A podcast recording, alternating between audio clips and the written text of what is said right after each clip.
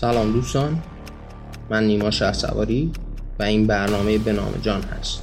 با شما هستم.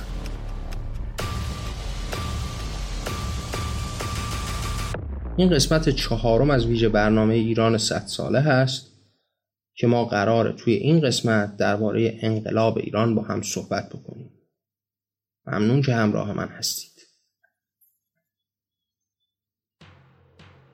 خب دوستان تا اینجای برنامه و در این قسمت های گذشته ما در باب مشروطه پهلوی اول و پهلوی دوم صحبت کردیم و حالا قراره که در باب انقلاب ایران صحبت بکنیم. اون انقلاب سال 57 که منجر به یک انقلاب اسلامی در ایران شد. تا اینجا موضوعاتی رو بیان کردیم که به ما این راه رو نشون می‌داد که در نهایت ایران دچار یک انقلابی خواهد شد. چرا که در نکته اول ما در باب انقلاب مشروطه صحبت کردیم که مردم خواستهایی داشتند شاید یکی از بارسترین خواستهاشون به نوعی شرطی کردن سلطنت بوده. یعنی دوست داشتن که قدرت اول کشور پاسخگوی به مردم باشه و قدرتش مهار بشه. این حتی از اسم انقلاب مشروطه هم برمیاد و ما می‌تونیم این رو درک کنیم که پس این انقلاب اگر یک هدف قایی و نهایی داشته باشه همین شرطی کردن پادشاهی بوده. و وقتی ما داریم در باب این صحبت می‌کنیم که انقلاب غریب الوقوعی در پشتوانه این انقلاب مشروطه می‌تونسته شکل بگیره این هست که پهلوی اول و پهلوی دوم هر دو در طول حکومتشون این خاص عمومی و مردمی که چند ده سال از خودشون در گذشته اتفاق افتاده بوده رو زیر پا گذاشتن و هر دو در دوران پادشاهیشون به نوعی تبدیل به یک دیکتاتور شدن و حکومت رو تبدیل به یک حکومت استبدادی کردن. و اون خواسته اصلی مردم که پادشاهی پارلمانی و مشروطه بوده رو زیر پا گذاشتن. چه رضا شاه که خب همه دربارش می‌دونند و مشخص برای مردم بوده که تا چه حد به دیکتاتوری علاقه داشته و چه مقداری هم در دوران حکومتش این دیکتاتوری رو به پیش برده. و چه محمد رضا شاه پهلوی که من حکومتش رو به دو بخش تقسیم کردم و در بخش دوم هر روز نزدیکتر به این حکومت استبدادی شده بود و نظام سیاسی ایران در خفقان کامل قرار داشت. و ایران در اون بره از تاریخ هم تبدیل به یک حکومت استبدادی شده بود. پس وقتی انسانهایی در یک کشوری هستند که در پنجاه سال گذشتهش به عنوان مثال آرزوی رسیدن به یک آزادی سیاسی رو دارند و قرار هست که این حکومت پادشاهی رو تبدیل به یک حکومت پادشاهی مشروطه بکنن قاعدتا هر چقدر که از این معنای ابتدایی خودشون دورتر بشن قوه های انقلاب هم درشون قدرتمندتر میشه و بیشتر به این سمت پیش میره اما ما در این قسمت سعی می‌کنیم بیشتر در باب این انقلاب صحبت بکنیم. در وهله اول به نظرم در باب این انقلاب باید به طیف ها و انواع نگرش سیاسی که در اون دوران در ایران باب بوده بپردازیم اینکه در این تاریخ 100 ساله ایران چه نوعهای نگرشی شکل گرفت و قدرتمند بود. خب این طیفا هر کدوم نقشی رو بازی کردن در این تاریخ ایران و در انقلاب 57 به ویژه. همشون دارای نقشی بودن. ما می‌تونیم این نوعهای نگاه های سیاسی رو در اون دوره به سه دسته کلی تقسیم بندی بکنیم یک دسته کمونیسم بود. نگاه کمونیستی مارکسیستی که در ایران و در جهان جاری و ساری بود. یعنی به مثال امروز نبود که کمونیست و مارکسیست جوابش رو در دنیا داده باشه و مثال ها و مثال های فراوانی ازش وجود داشته باشه که مردم بدونن. ثمره این نوع تفکر هم یک نظام پر از رفاهی رو برای مردم به ارمغان نمیاره. یعنی مردمی که با اتحاد جماهیر شوروی روبرو شدند و اون اردوگاه های کار اجباری و الی آخر ماجراها رو دیدند متوجه شدند که آمال و آرزوهاشون در نگاه کمونیستی شکل نمی‌گیره. اما اون بره از تاریخ به نوعی رویای کمونیستی در بین بیشتر آدم ها جاری و ساری بود. حتی اگر با خیلی از دوستانی که در اون دوره از تاریخ زندگی کردند صحبت بکنید مواجه با این میشید که هیچ جوونی در اون تاریخ نبوده که علاقمند به کمونیست نباشه و چپ خودش رو ندونه. هیچ آزادی خواهی نبوده که خودش رو چپ ندونه. یعنی به نوعی آمال آرزوی بیشتر مردم این نگاه چپ بود. این نگاه چپی که در خطه هم که ما زندگی می‌کردیم مطمئنا پر رونق بوده. اما نمی‌تونسته در اون حدی که در کشورهای دیگه قدرتمند شده بود قدرتمند بشه. چرا که خب ایران یک کشور مذهبی بوده. و این قاعدتا یک صدی در برابر راه اونها بوده و بعد این نزدیکی فکری هم که کمونیست ها با اتحاد جماهیر شوروی داشتن هم به نوعی لطمه می‌زده. چون روسیه در طول تاریخ به ایران لطمه های زیادی زده بود و زده در طول این تاریخ ما. شاید بیشترین کشوری که به ما لطمه زده همین روسیه باشه و این نزدیکی فکری با روس ها مردم رو بدبین می‌کرده نسبت به اما در مجموع نگاه کمونیستی قاعدتا یکی از نگاه ها و طیف های فکری قدرتمند پیش از انقلاب در ایران بوده و در اون برهه تاریخ.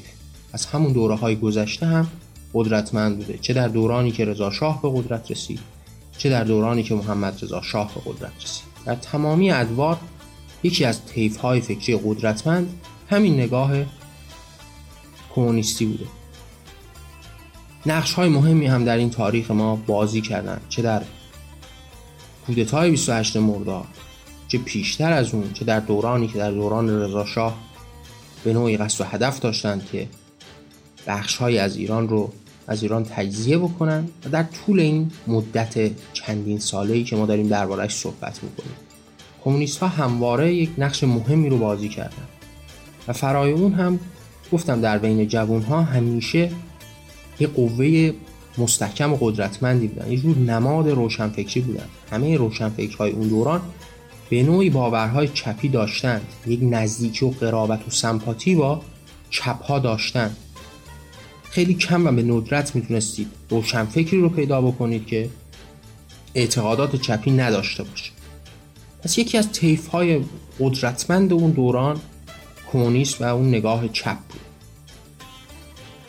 یکی از طیف های فکری قدرتمند کلاسیک و سنتی ایران هم قاعدتا همیشه دین و مذهب بود.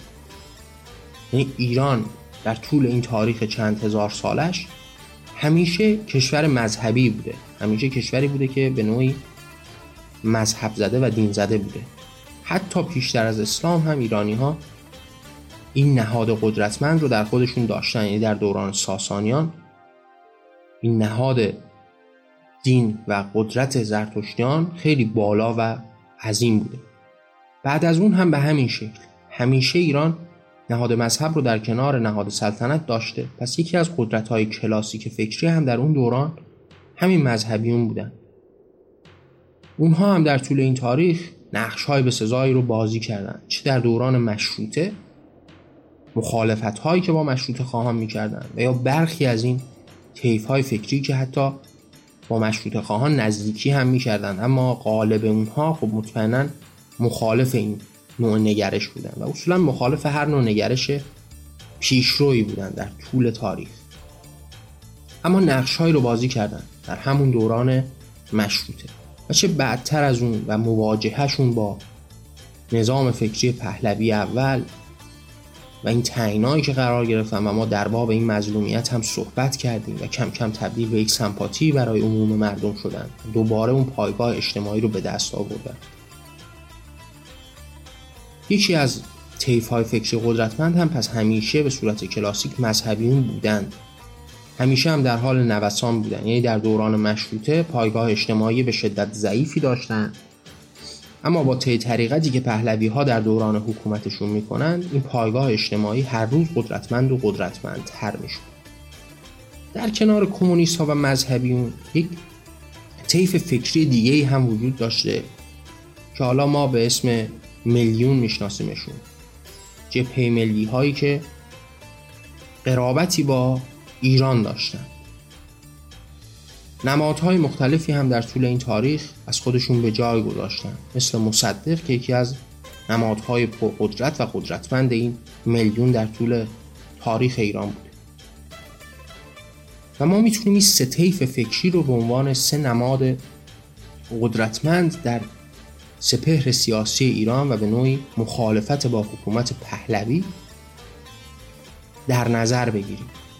سه طیفی که هر کدوم با یک نگاه خاصی دنیا رو پیش می بردن و هر کدوم آرزوها و آمالهای خودشون رو داشتن. چپهایی که دوست داشتن در نهایت یک حکومت کمونیستی رو روی کار بیارن با اون تعاریف مشخصشون نسبت به برابری و اون نوع نگاه اقتصادیشون.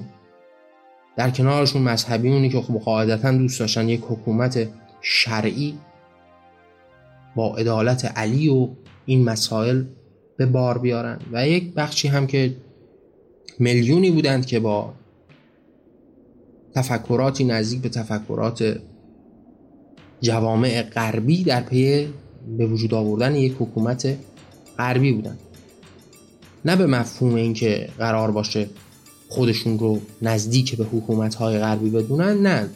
به این معنا که قرار بوده اونها رو به عنوان یک سمبل و نمادی در راه پیشرفت قرار بدن. همون کاری که مشروط خواهان کردن و به نوعی میشه گفت که این میلیون همون مشروط خواهان گذشته بودن که کم کم بال و پر گرفتن و قدرتمندتر شدن.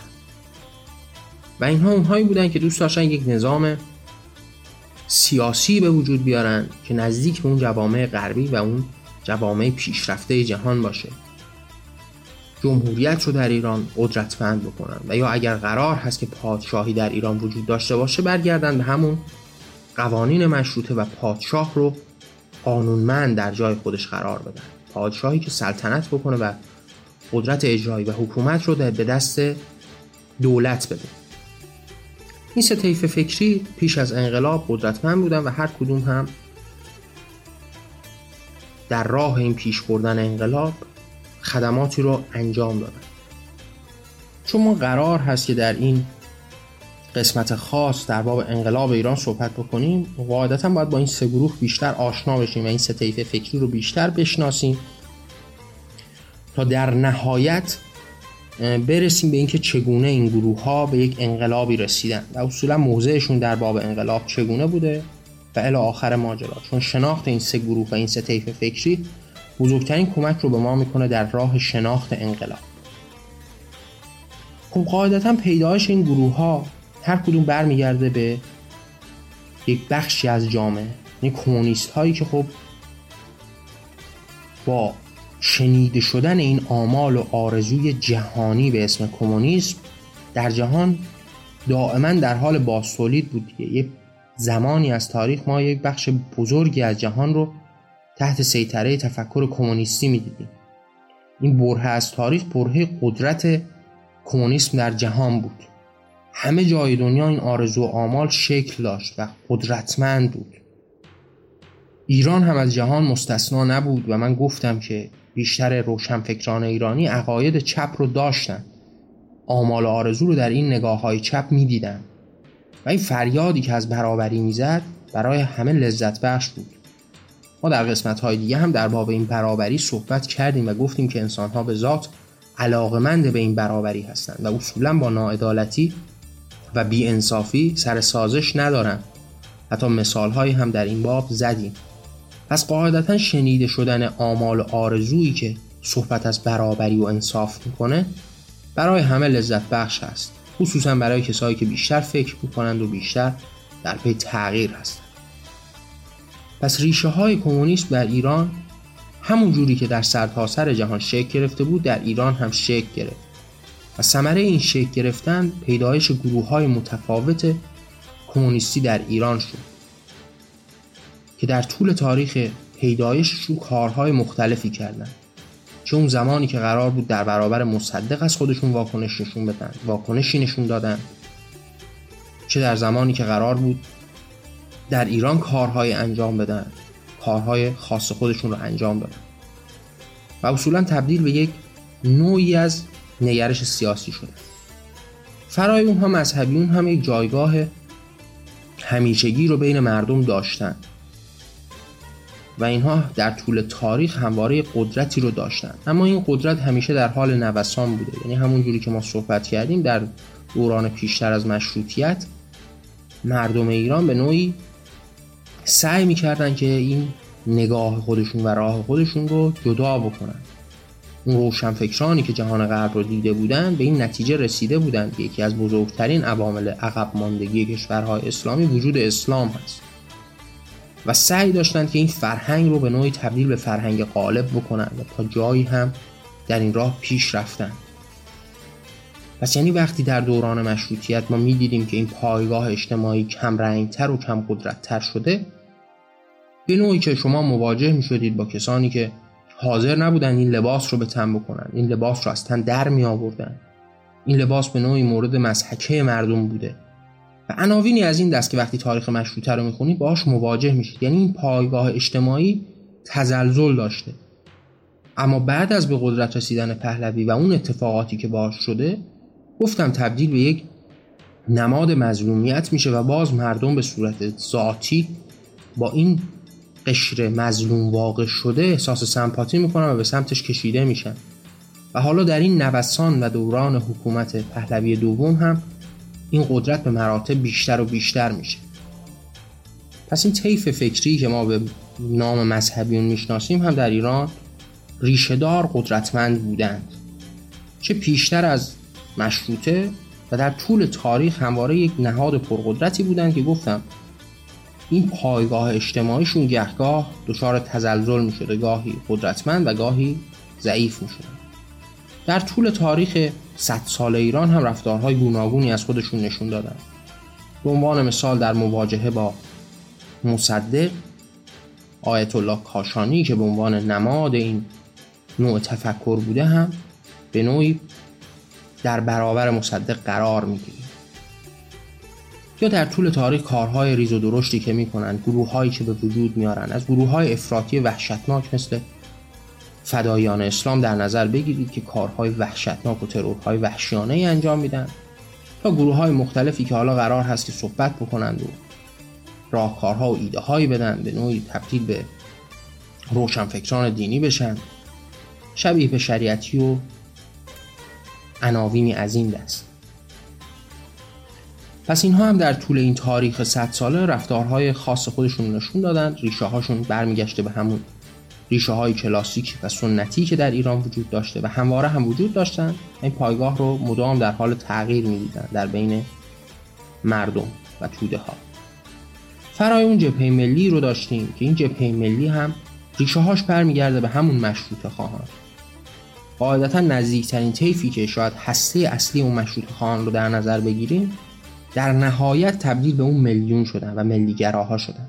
ملیگراهایی که اونها هم قدرت رو داشتن. اونها قرار بوده که اون اتفاق درست ایران رو از اون ابتدا رقم بزنن. قرار بوده که فرهنگ رو در لایه های مختلف جامعه تغییر بدن. همون جماعتی که قرار بوده مذهب رو کم رنگ تر بکنه. قرار بوده که قدرت مذهب و این نهاد رو ضعیف بکنه. قرار بوده که برای پیشرفت و تعالی مردم قدرت پادشاه رو کمتر بکنه. قرار بوده که ایران رو به اون مشروطه برسونه به پادشاهی پارلمانی برسونه و کم کم ایران رو در راستای رسیدن به اون دموکراسی کمک بکنه. پس ملیگرایان هم از همون دوران مشروطه وجود داشتن و در طی طول این تاریخ هم نقش های مهمی ایفا کردن. بزرگترین نماد و نشانشون رو هم میشه به مصدق مربوط دونست. چرا که بیشتر این ملیگراها قبله آمالشون رو در همون مصدق می‌بینن. و مصدق به عنوان نمادی از این ملیگرایان شناخته شده. پس این طیف هم یک طیف ریشهداری در ایران بوده که رفتارهای مختلفی رو در طول این تاریخ انجام داد.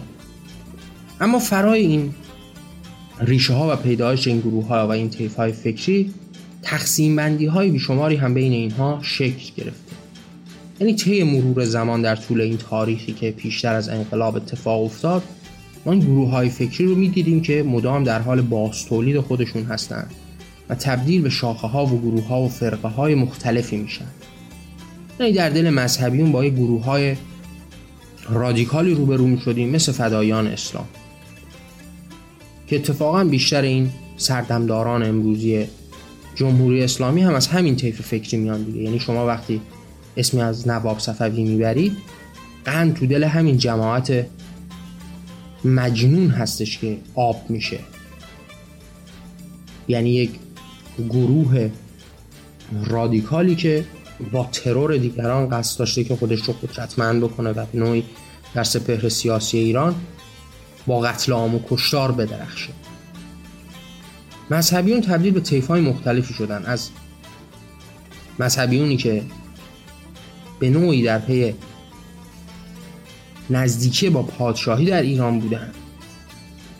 تا مذهبیون رادیکالی که به فکر از بین بردن پادشاهی و در عین حال از بین بردن تمام مخالفین بودن. مذهبیون دارای گروه های مختلفی شدن اما متحدتر از دیگران بودن. یعنی راحتتر زیر یک پرچم قرار می گرفتن حالا در آینده که قرار هست ما بیشتر در باب این انقلاب صحبت بکنیم می‌رسیم به این مطلب اما وقتی به تقسیم بندیشون نگاه می‌کنیم می‌بینیم که بیشتر تقسیم بندی یک پارچه ای داشتن. یک تقسیم بندی که اگر از طیف اول تا آخر رو می‌خواستید درش قرار بدی همه به یک ریشه برمیگشتن. خب ریشه فکری و اعتقادیشون که از یک معخذ مشخص سیراب می شده و در عین حال نگاه هم یک نگاه مشخص بوده. فرامین یک فرامین مشخص بوده. خب راحتتر با هم جمع می شده و این طیف به نوعی اتحاد بیشتری با هم داشته در کنار اون وقتی به کمونیست ها نگاه می‌کنید کمونیست ها هم دچار تقسیمات زیادی میشن. از کمونیست هایی که قرار بوده به صورت مسالمت آمیز حکومت رو تغییر بدن تا اونهایی که قرار بوده نزدیکی به وجود بیارن با حکومت. تا اونهایی که قرار بوده فقط و فقط ضدیت بکنن با دیگر گروه ها تا گروه هایی که قرار بوده جنگ های مسلحانه بکنن و حکومت رو مسلحانه به زانو در بیارن. و حتی تا اونجایی که شما کمونیست هایی رو می‌دیدید که مذهبی بودن. یعنی حالا کمونیستی که قرار هست با مذهب گره بخوره. که نمونه گروه هاش رو هم همه باش آشنا هستیم. که حالا این اعتقاد کمونیست رو با اعتقاد مذهبی گره داد. چرا که هم مذهب در ایران قدرتمند بوده هم پایگاهی داشته و حالا سعی کردن که این دو نوع نگاه مختلف رو که با هم در تضاد هست با هم به نوعی جمع بکنن اسطوره هایی رو از هم به قرض بگیرن و در نهایت یک نگاه مندرآوردی رو شکل بدن. از کمونیست هم دچار تقسیمات متعددی شد.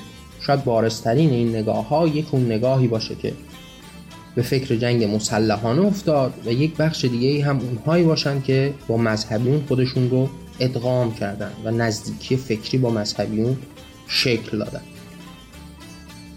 جبهه ملی هم دچار تقسیماتی شد.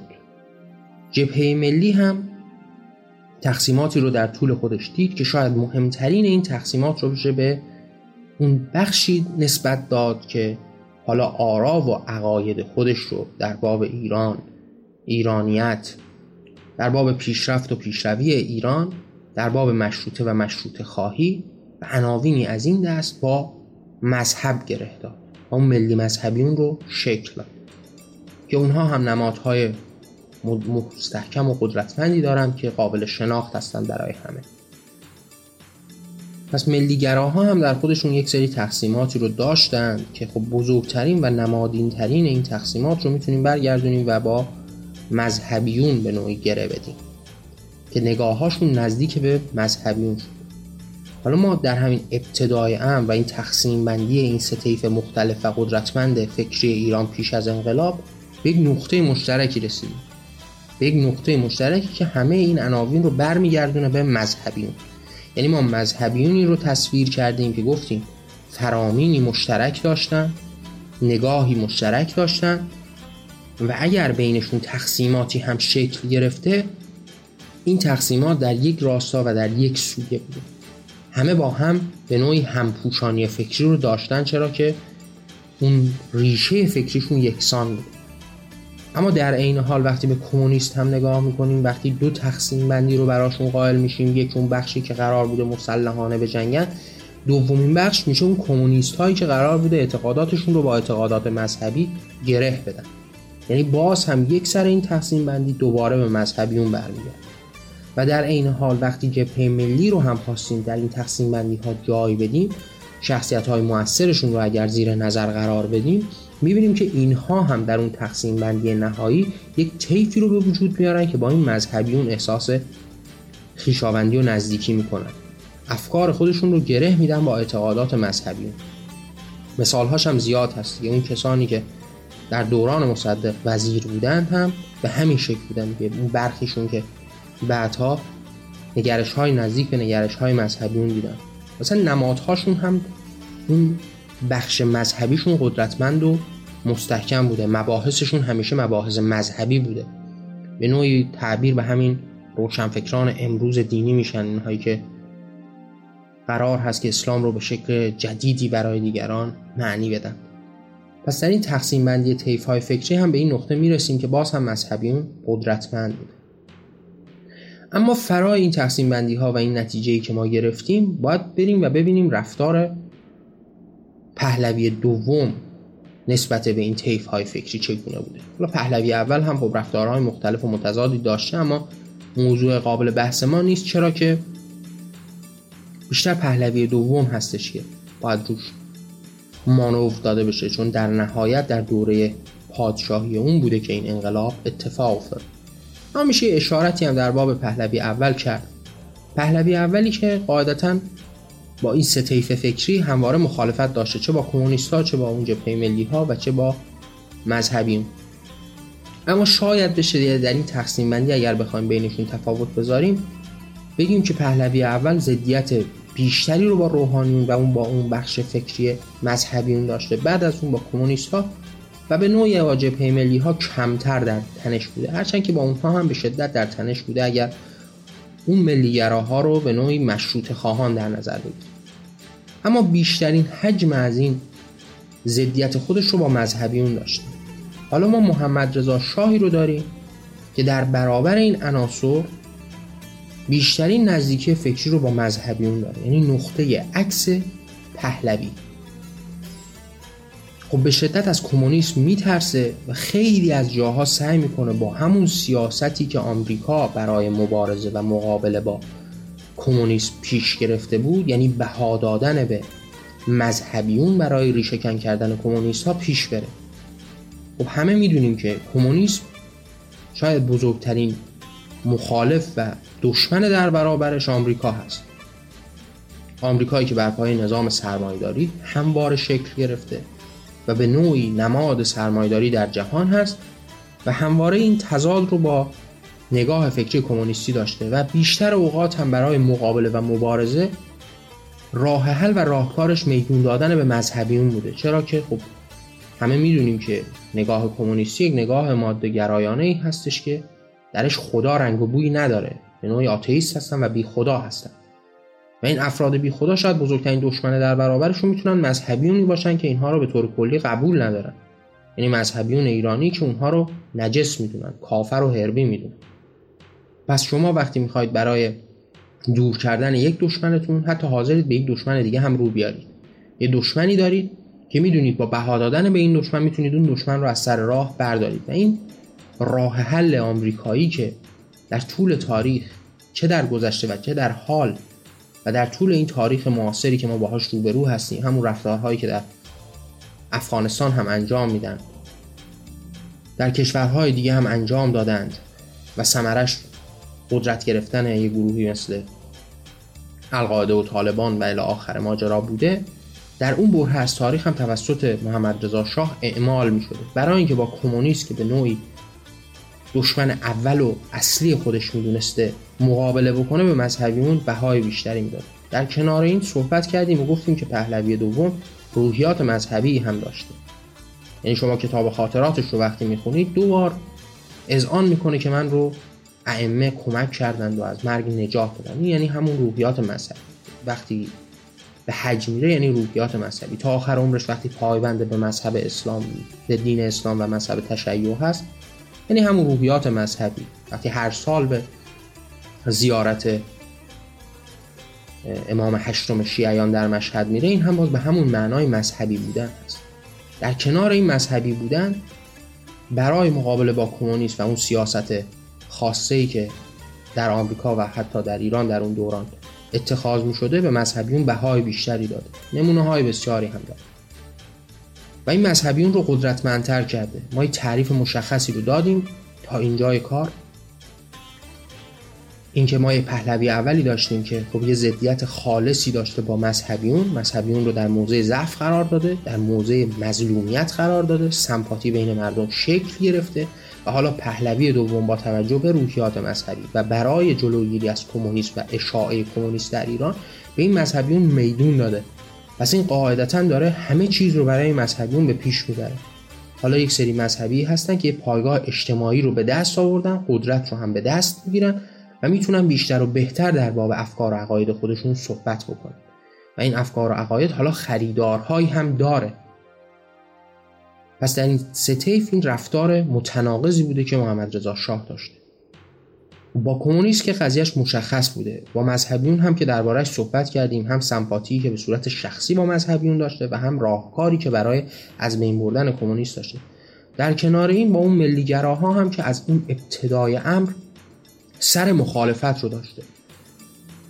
اگر ما نماد و نشانه ای رو در باب این جماعت ملیگرا در نظر بگیریم و اون رو تعبیر و تفسیر به مصدق بکنیم که قاعدتا مثال درستی هست و دور از ذهن نیست چون شما می‌تونید ببینید دیگه در بین این ملیگراها بزرگترین اسطورهشون مصدق هست. همیشه هم به مصدق رو بینید شما فقط کافیه که به رفتار محمد رضا شاه در باب مصدق نگاه کنید اینکه مصدقی که برای ایران کارهای مفید و بزرگی رو انجام داد و این ملی کردن صنعت نفت کار کوچیکی نبوده در تاریخ ایران.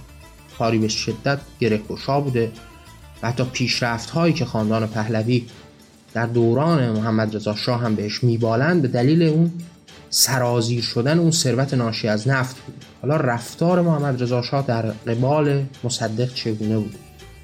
مصدقی تا آخرین لحظه هم حتی با اینکه قدرت رو برای مدتی به دست گرفت اعلام جمهوریت در ایران نکرد در صورتی که توسط دوستان و اطرافیانش به شدت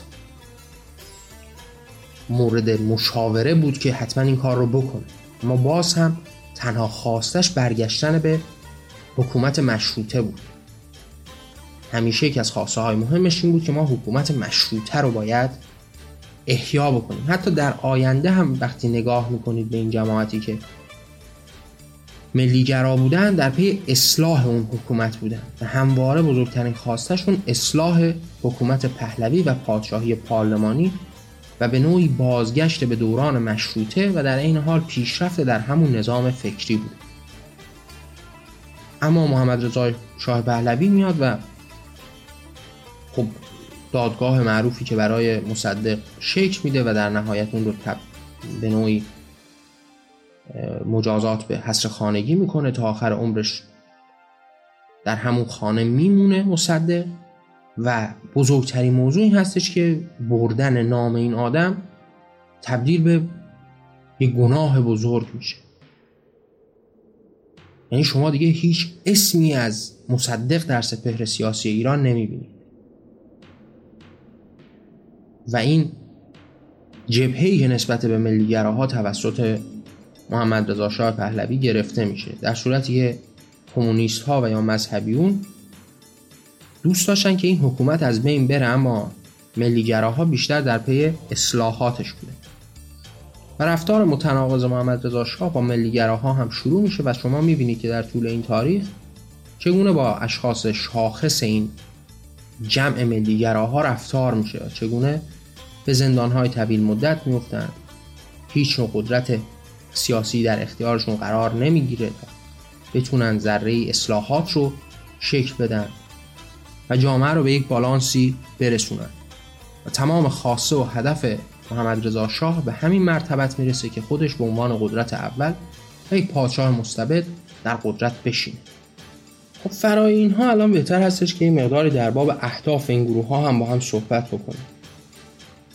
خب دو نوع دو طیف فکری که ما به عنوان کمونیست و مذهبیون می‌شناسیم قاعدتا به دنبال حکومتی بر پای ایدئال ها و آرمان های خودشون بودن.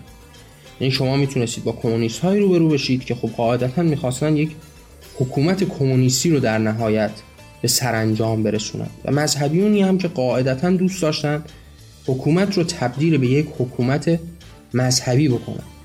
قوانین رو بر پای شریعت و احکام خدا بنویسن.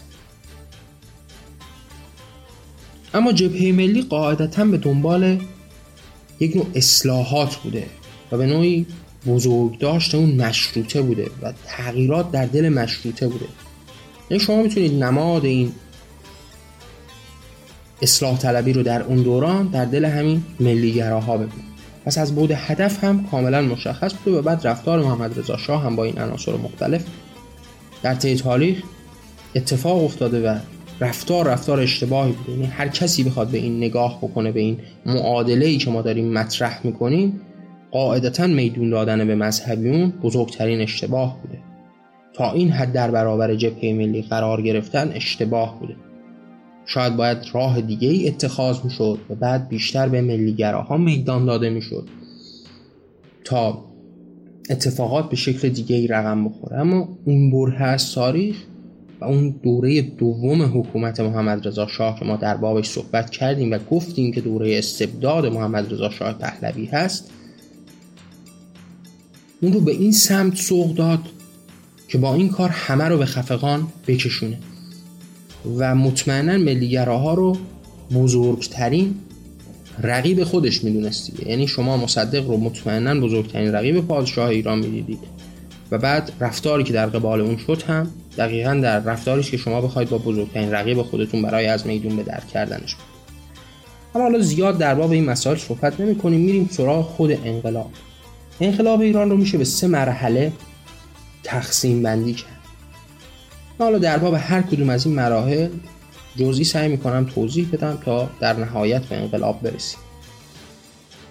ایران یک مرحله انقلابی داره که اون مرحله ابتدایی هست که به نوعی بروز نارضایتی ها از طیف های مختلف فکری هست. یعنی از بعد از 28 مرداد ما مواجه میشیم با یک طیفی که قاعدتا از حکومت وقت ناراضی هستش.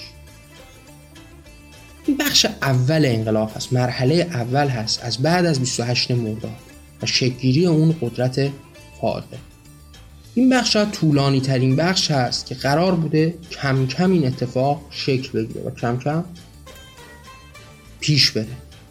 و طی مرور زمان هم هر کدوم از این گروه ها و طیف های فکری به این مخالفت به نوعی دامن زدن و بهش اضافه شدن. یعنی مثلا در سال 42 و اون اتفاقاتی که توسط مذهبیون اتفاق افتاد به نوعی نزدیک شدن به این طیف نارضایتی هست. یعنی ما تبدیل به یک مملکت یک گروه رو در خودش داشت که کم کم هر کدوم اعلام نارضایتی رو نسبت به حکومت اعمال می‌کرد ملیگراها خب مطمئنا بعد از اون رفتاری که با مصدق شد این اعلام و این موضع خودشون رو مشخص نسبت به حکومت داشتن. هرچند که تا اون انتها و اون نهایت انقلاب هم در پی اصلاحات بودن نه در پی یک انقلاب. خیلی کم مواجه میشیم که اونها بخوان انقلاب بکنن. بیشتر دوست داشتن که اصلاحات بکنن. اما ریشه ابتدایی شاید همین مقابله ملیگراها با حکومت بوده. که به نوعی در پی اصلاحات هست به نوعی در پی تغییرات هست در پی بهبود بخشیدن به اتفاقات است. اما تمامی این طیف های فکری از کمونیست ها تا مذهب و ملیگراها کم کم و کم کم در این استراتژی و این نگاه و این نقد به حکومت وارد شد یه برهه طولانی از تاریخ ایران در این محدوده قرار داره حالا باز هم شاید دربارش صحبت بکنم مرحله دوم اون بخشی است که حالا گروه های وارد جنگ مسلحانه می‌خوان بشن با حکومت وقت. به نظر من این دومین مرحله از انقلاب ایران هست. گروه ها گروه های محدودی هستند بیشتر هم با اعتقادات کمونیستی. حالا چه کمونیست هایی که مذهبی هستن و چه کمونیست هایی که کمونیست هستن. این طیف فکری به دنبال این جنگ مسلحانه بوده. حالا هم در باب اعتقاداتی که بهش گفته شده بوده این راهکار وجود داشته که می‌تونن این طیفی که باورمند به این انقلاب هستند از طریق جنگ های مسلحانه این انقلاب رو شکل بدن. و هم شرایط و خفقان رو در حالی می‌دیدن که شاید راهکار و راه عملشون همین جنگ های مسلحانه بود. این مرحله دوم از این اتفاقات در راه رسیدن به انقلاب هست. و مرحله سوم عمومی شدن این خواست ها هست. یعنی اون مرحله سوم اون مرحله ای هست که حالا از طیف های فکری فراتر میره و این خواست انقلاب و به نوعی تغییرات مبدل به یک خواست عمومی میشه که اون فقط در همون سالهای انتهایی انقلاب هست در همون دو سه سال آخر هست. این یعنی شاید بشه از سال 55 تا 57 رو در نظر گرفت که این تبدیل به یک خواست عمومی میشه. پس شما با سه مرحله در این انقلاب مواجه هستید. یک بعد از 28 مرداد دو تبدیل شدن این اتفاق به یک جنگ مسلحانه و مبارزه مسلحانه. و مرحله سوم مردمی شدن این انقلاب و توده ها رو درگیر این انقلاب کردن. که خب قاعدتا وقتی توده ها در هر جامعه ای وارد این اکت سیاسی بشن و بخوان انقلابی رو بکنن قاعدتا به ساده ترین شکل ممکن این انقلاب شکل می‌گیره. هر کدوم از این طیف های مختلف سیاسی در این مراحل نقش های مهمی رو ایفا کردن. یعنی شما می‌تونید مرحله اول و ابتدایی و این جرقه رو از ملیگراها ببینید. با اون اتفاقاتی که در قبال مصدق میفته یک طیف فکری سیاسی در ایران در برابر نظام پهلوی قرار می‌گیره. و این طیف ملیگرا علم به نوعی پرچم مخالفت رو بلند می‌کنه اما همونطوری که در پیشتر هم صحبت کردم دربارهش جبهه ملی به دنبال انقلاب نبوده همواره به دنبال اصلاحات بوده. و دوست داشته که به نوعی ما به مشروطه بازگردیم و این استبداد سیاسی کمرنگتر بشه این خفقان کمرنگتر بشه و پادشاه به همون سلطنت خودش برگرده. اما این طی مرور زمان شکل می‌گیره و قدرتمندتر میشه. حالا مذهبیون هم وارد این وادی و این گودی میشن. یعنی شما به یک بار صدای مخالفی رو میشنوید که داره مستقیما با پادشاهی مخالفت می‌کنه در برابر پادشاه صحبت می‌کنه و اتفاقا ریشش هم از ریشه های مذهبی میاد. حالا رفتارهای پرتناقضی رو دارید از پادشاهی کشور که مدام داره به این به نوعی آتش هیزم اضافه می‌کنه. یعنی شما پر از تناقض هستید در دوران حکومت پهلوی. از هر لحاظی که به این حکومت نگاه بکنید تناقض رو می‌تونید درک بکنید پدری که به این نهاد روحانیت با یک نگاه غضب‌آلودی نگاه می‌کنه و باهاش مدام در حال ضدیت هست. و بعد پسری که در برابر اون به اونها بها میده و اونها رو ارزشمند می‌کنه. حالا همین پسری که این نهاد رو قدرتمند کرده ایران رو از اون ارزش های اسلامی مدام دورتر و دورتر می‌کنه. حالا قرار هست که با اون فرهنگ غربی پیش بره. در کشوری که سنتی هست در کشوری که از نظر فرهنگی اجازه داده نشده تا یک طیفی از مردم وجود داشته باشند که این عقاید رو نقد بکنن این عقاید رو زیر سوال ببرن و بعد این توده ها به این مرحله برسن. حالا پادشاهی هست که این زندگی و نوع زندگی غربی ها رو به نوعی تبدیل به این زندگی ایرانی ها قرار هست که بکنه. این همون نوع کارهایی که پهلوی اول انجام داد اما به شکل دیگری. یعنی پهلوی اول اگر هجاب رو از سر زنان کشید حالا این بار ما مواجه هستیم با زندگی غربی که با این ارزش های اسلامی در تضاد هست. حالا قرار هست که سینمایی داشته باشیم که یک سینمای باز اروپایی باشه. در صورتی که کشور کشور سنتی هست مردم مردم سنتی هستن و بعد نهاد مذهبم به واسطه کارهایی که در طول این تاریخ انجام شده قدرتمندتر از سابق هست و این تضاد کامل است. و این رفتارهایی است که هی مدام داره این تناقض رو بیشتر می‌کنه این تضاد رو بیشتر می‌کنه و بعد اون قشر مذهبی هم قدرت مانور بیشتری دارند یعنی ارزش های مختلفی که در اسلام نفی شده رو شما دارید در کشور جاری و ساری می‌کنید و بعد در کنارش میدون می‌دید به این مذهبیون که بیان و درباره این موضوعات صحبت بکنند قاعدتا زمانی که قرار باشه یک روحانی در باب مسائل ایران صحبت بکنه موزه داره نسبت به اینکه چرا باید مشروب فروشی ها در ایران آزاد باشن. چرا باید این حجم از بیبند و باری با تعاریف خودش در ایران جاری و ساری باشه. چگونه ممکنه که در سینماهای ایران فیلم های پرن و یا نیمه پرن نمایش داده بشه. و الی آخر ماجرا. و این تضاد مداوم باعث میشه درگیری بیشتر مردم میشه با این مباحث. خب میدون رو در اختیار مذهبیون قرار دادید و مذهبیون مدام دارن عقاید خودشون رو تکرار می‌کنن مردم هم اینها رو میشنون. این تناقض ها و تضادها رو می‌بینن و کم کم گرایش پیدا می‌کنن. چرا که اصلا از نظر سنتی هم یک وابستگی رو دارن. حالا یک برهی از تاریخ مظلومیت اینها رو هم دیدن بیشتر باشون سمپاتی برقرار کردن و حالا قدرتمندانه همون طیف مظلوم شده داره در باب عقاید و افکارش صحبت می‌کنه. حالا هی مدام داره یارکشی بیشتری از دل این مردم برای خودش انجام میده. این مرحله ابتدایی که ما در باب انقلاب دربارهش صحبت کردیم که گفتیم شروع کنندش قاعدتا ملی گراها بودند کم کم گفتم به قشرهای دیگه هم انتقال پیدا کرد و مذهبیون شاید پیروزمندانه ترین رفتارها رو برای خودشون انجام دادن. یه قیامی رو هم انجام دادن که با اتفاقاتی همراه شد و این قدرت رو برای اونها بیشتر کرد. فرای اون یک شخصیت شاخصی رو هم معرفی کردن. یعنی مذهبیون یک شخصیت شاخصی رو هم معرفی کردن که یک نوعی نماد این اتفاقات برای مذهبیون باشه. هرچند که در ملیگراها و کمونیست ها این اتفاق نیفتاد. یعنی اونها شخصیت شاخصی رو معرفی نکردن که سردمدار این اتفاقات باشه در جبهه فکری خودشون.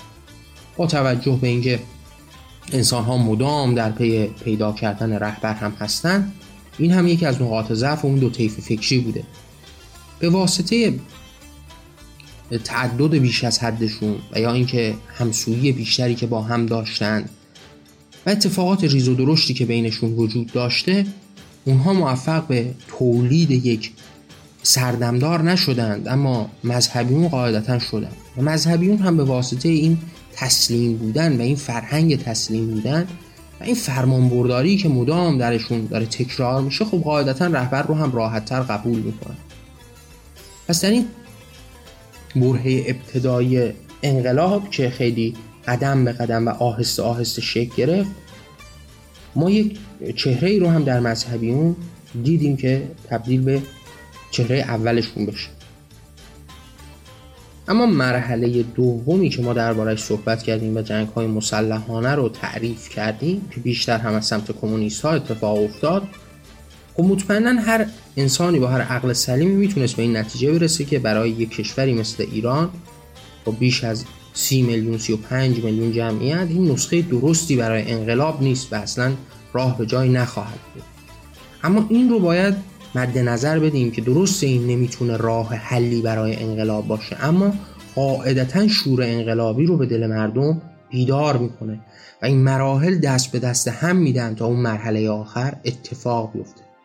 یعنی شاید هر کسی با نگاه کردن به اینکه یک گروه چند هزار نفره ای قرار باشه که با جنگ مسلحانه یک حکومت قدرتمند یک پادشاهی یک ارتش نیرومند رو از پای در بیارن غیر ممکن هست و بعد راه رو هم باز می‌ذاره برای اون پادشاه و یا اون قدرت سیاسی و اون حکومت که قلع و غم بکنه و اون افراد رو از بین ببره چرا که در همه جای دنیا دفاع رو محترم میشمارن و کسی که قرار باشه در برابر حکومت ها مسلحانه به میدان بیاد رو تقریبا همه جای جهان حق می‌دونن کشتنشون رو و مجازات کردنشون رو. و اصلا این هم یک دریچه رو باز کرد برای حکومت پهلوی برای قلقم کردن مخالفینش. پس قاعدتا هر کسی بخواد به این معادله نگاه بکنه می‌دونه که این اتفاقی اتفاق صد درصد پر از شکستی است برای اون طیفی که قرار هست به صورت مسلحانه در برابر حکومت وقت بجنگن اما در کنار این باید این رو در نظر بگیریم که این قدرت شورمندانه کردن انسانها رو بسیار داره. این حرکات می‌تونه انسانها رو به این وادی برسونه که در راه این انقلاب وارد بشن. و اصولا به نوعی تبلیغ بزرگی است برای این انقلاب. و این رفتارهایی که به صورت جنگ های مسلحانه از طرف کمونیست ها اون طیف فکری کمونیستی به صورت کلی حالا چه مذهبیش و چه غیر مذهبیش به نوعی جرقه های انقلابی کردن مردم رو زد و ما رو به اون مرحله سوم و به نوعی مردمی شدن این اتفاق پیش برد. حالا طیف های مختلفی که در طول این سالیان متمادی در پی تغییرات در ایران بودن در پی تحولات در ایران بودن چه در پی اصلاحات و چه در پی انقلاب به مرحله ای می‌رسند که این انقلاب جنبه عمومی پیدا می‌کنه و مردم هم خودشون رو دخیل می‌دونن. حالا قدرت در اختیار اون کسی هست که بیشتر پایگاه اجتماعی داشته باشه. خب قاعدتا کمونیست که در ایران نمی‌تونه پایگاه قدرتمندی داشته باشه. حالا امروز که هیچی امروز که در باب کمونیست صحبت کردن یکم دور از واقع است به واسطه اینکه خب یه نتایجی رو از خودشون در جهان نشون دادن. یک ثمره رو داشتن و به نوعی با دیدن این ثمره ها مردم کمرنگتر شده اعتقاداتشون نسبت. در اون برهه ابتدایی گفتم جوون ها و روشنفکران نسبت به این اعتقاد به شدت احساس سمپاتی داشتن خیلی باهاش ارتباط برقرار می‌کردن. اما نکته مهم این هستش که اونها نمی‌تونن در بین مردم پایگاهی رو به دست بیارن. چون کشوری کشور سنتی هست اعتقادات اعتقادات سنتی هست. مذهب طی مرور زمان جایگاهی پیدا نکرده که مورد نقد قرار بگیره. پایگاه فرهنگی وجود نداشته تا بتونه کمرنگش بکنه. پس قاعدتا این نگاه مذهبی پررنگ هست و این نگاه کمونیستی که حالا قرار هست مذهب رو زیر سوال ببره نمی‌تونه خیلی جنبه عمومی به خودش بگیره. حالا این کمونیسم وقتی با نگاه مذهبی ادغام میشه می‌تونه یک پایگاه مردمی رو به دست بیاره. اما پایگاه اصلی مردمی رو هم در اختیار دوباره مذهبیون قرار میده. چرا که خیلی ساده است. یعنی اون طیف توده های جامعه اون طیفی که در جامعه وجود داره با دیدن این اتفاق مشخص به این نتیجه می‌رسه که حتی کمونیست ها هم به سمت مذهب کشیده شدن. پس باز قدرت فائقه مذهب هست که قرار در مجموع این که این مردمی شدن ادامه پیدا کرد. و شاید به واقع مظلوم ترین این جماعت همون جماعت ملیگرایی بودند که همون مشروط خواهان سابق بودند. پایگاهشون رو کم رنگتر و کم رونقتر دیدند. جایی برای صحبت کردن و ارزندام نداشتند و این طیف های فکری با رفتارهای مختلفی که از خودشون نشون دادند و طریقه مواجهه‌ای که حکومت باهاشون داشت هر روز قدرتمندتر شدن و حتی از خود اون ملیگراها هم به تعداد بیشماری است به سمت مذهب کشیده شدند. حالا چه اعتقادات مذهبی از قبل داشتند و چه سعی کردن این اعتقادات مذهبی رو رنگ و بوی علمی و امروزی هم بهش بدن. در مجموع که همه چیز به نفع اون طیف مذهبی به پیش رفت. تمامی این گروه ها به نوعی جاده رو برای اونها هموار کردن و راه رو در اختیار اونها گذاشت. برایند تمامی این صحبت ها ما رو به اون جایی رسوند که مذهبیون قدرت رو قبضه بکنند همه چیز رو در اختیار بگیرن. خب قاعدتا همه چیز دست به دست هم می‌داد و این شکل رو بروز می‌داد. یعنی شما از تک تک عناصر رو در کنار هم بذارید. از رفتار پهلوی اول تا رفتار پهلوی دوم با این طیف فکری تا تناقضاتی که پهلوی دوم در طول حکومتش داشت. این پایگاه رو بهشون داد. تا چهره سازی که مذهبیون برای خودشون انجام دادن و یک شخصی رو تبدیل به یک نمادی برای خودشون کردن. تا ریشه های سنتی که در این کشور وجود داشت به واسطه این مظلوم واقع شدن قدرتمندتر شد. نهادهایی وجود نداشتند که این نگاه رو نقد بکنند و همواره به خفقان رفتند. می‌دونی که به این مذهبیون داده شد تا راحتتر و آزادانه تر صحبت بکنند.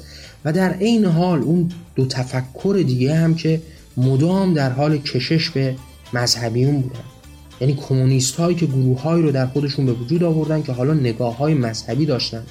فرا اینکه یک گروه مذهبی با نگاه کمونیستی شکل گرفت فرا این تصدیقی در تفکر مذهبیون بود. یعنی مردم رو وادار می‌کرد که حالا نگاه کنید که یک تفکر کمونیستی هم در نهایت با نگاه مذهبیون نگاهش رو گره زده.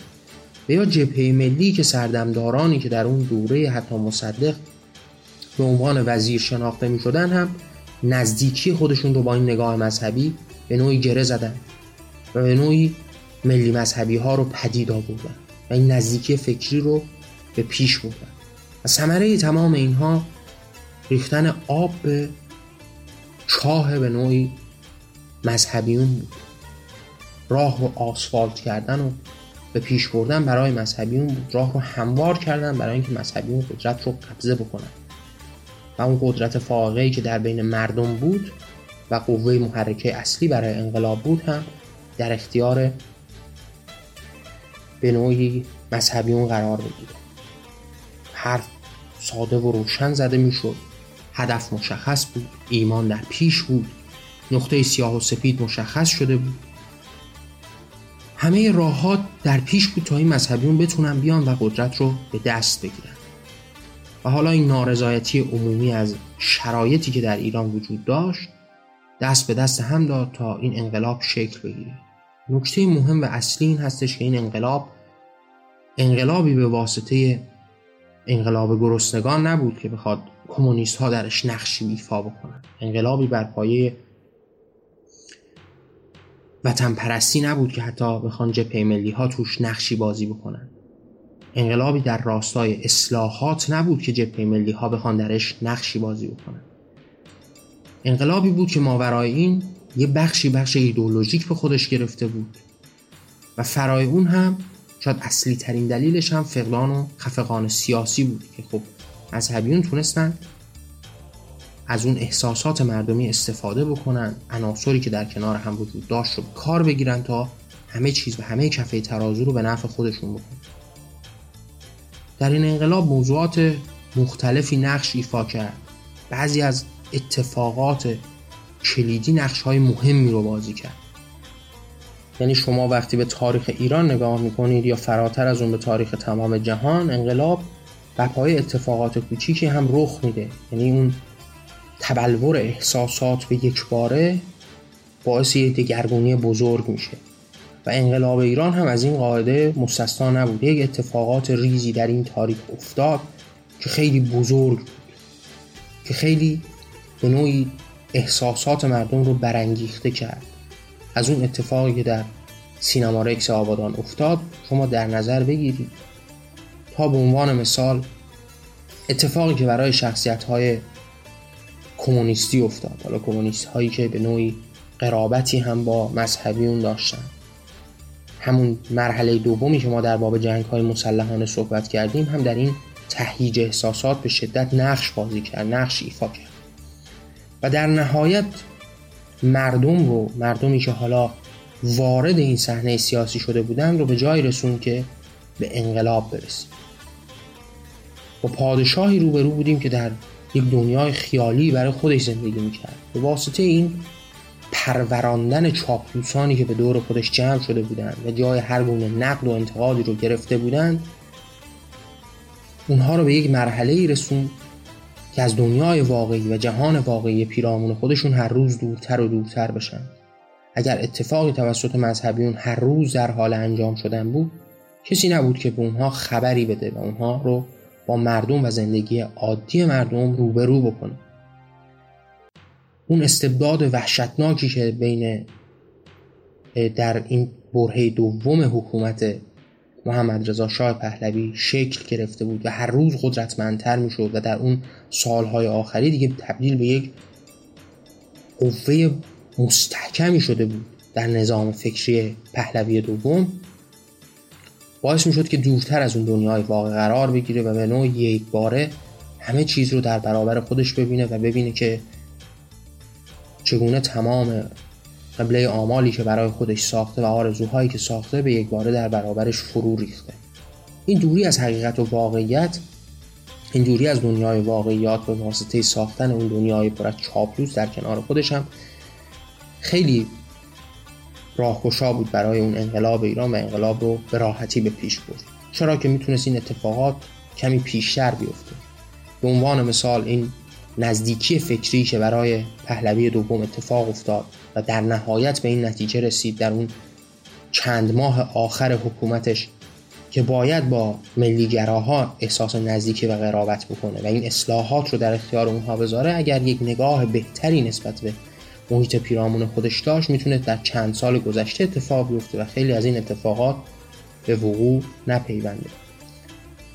و می‌تونست این مرحله مردمی شدن انقلاب اتفاق نیفته و باز هم همون سه فکری باشن آزادی های سیاسی داده بشه و کم کم این اتفاقات شکل و رنگ دیگه ای بگیره.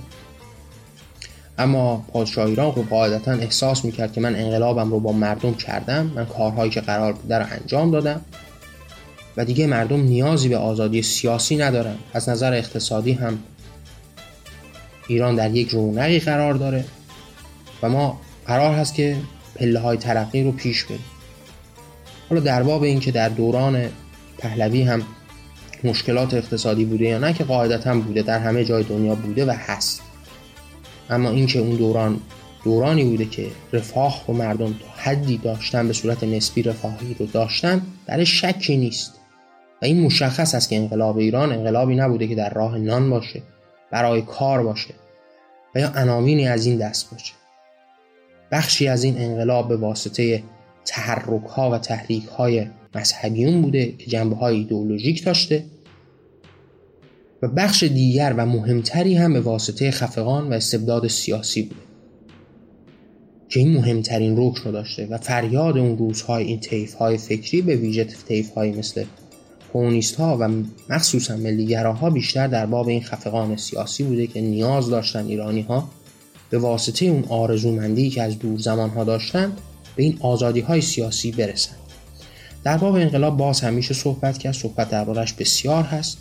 ما قسمت بعدی این برنامه رو در باب جمهوری اسلامی اختصاص میدیم و بیشتر در باب جمهوری اسلامی صحبت می‌کنیم. حالا در اونجا شاید در اون ابتداش مقدار بیشتری هم در باب این انقلاب صحبت بود اما اصولا صحبت در باب تاریخ ایران بسیار زیاد هست. و میشه ساعتها دربارهش صحبت کرد. ما قرار نیست که توی این برنامه چند قسمتی ایران 100 ساله یک تاریخی رو بیان بکنیم. قرار هست که با بیان کردن بخشی از این تاریخ به یک درآیند درستی در باب تاریخ ایران برسیم و بدونیم که چرا امروز در این جایگاه قرار داریم. دوستان ممنون که همراه من بودید. شما می‌تونید برای کمک کردن به من در کنار من بودن آثار من رو با دیگران به اشتراک بذارید. این آثار اهم از کتاب ها، اشعار، مقالات کتاب های تحقیقی است که به صورت رایگان در وبسایت جهان آرمانی در اختیار شما قرار گرفته. من نیما شه و این برنامه به نام جان بود. در پناه آزادی.